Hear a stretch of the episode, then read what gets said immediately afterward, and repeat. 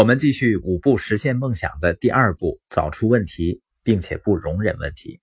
昨天说了面对问题的心态，把令人痛苦的问题视为你进步的机会。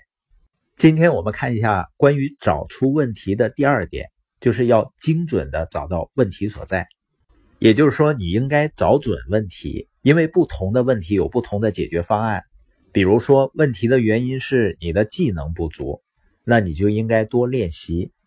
如果问题的原因是你某种固有的缺点或者弱点，那也许你需要寻求他人的帮助，或者呢改变你扮演的角色。比如说呢，如果你不擅长数字，你可能需要聘请一个会计。如果问题的原因是某个其他人的弱点，那么必要时呢就用擅长的人去替换他。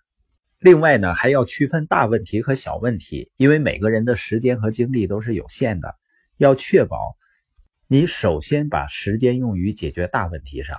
就是一旦解决了能够带来最大回报的那个问题，当然呢，同时要留出一些时间去解决小问题，以确保这些小问题不是更大问题的征兆。关于找出问题的最后一点呢，就是找出一个问题之后，不要容忍问题。容忍问题的结果和你不找问题是一样的。一个人不管是出于什么原因容忍问题。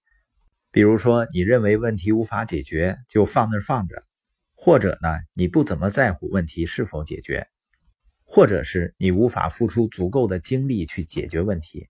只要你没有战胜问题的意志，你就处于毫无希望的境地。你必须养成的是一种对任何性质的恶习都绝不容忍的习惯，不管这个问题是轻还是重。关于找出问题并且解决问题的这几点呢，如果我们真正用心去理解、去实践的话，一定会对我们生活的方方面面都有巨大的帮助的。你比如说健康方面吧，很多人是不是就在回避问题？在一些疾病的初期呢，身体都会给到我们一些信号，但是很多人呢无视这些问题，最终呢有可能变成一个大的问题，甚至无法解决了。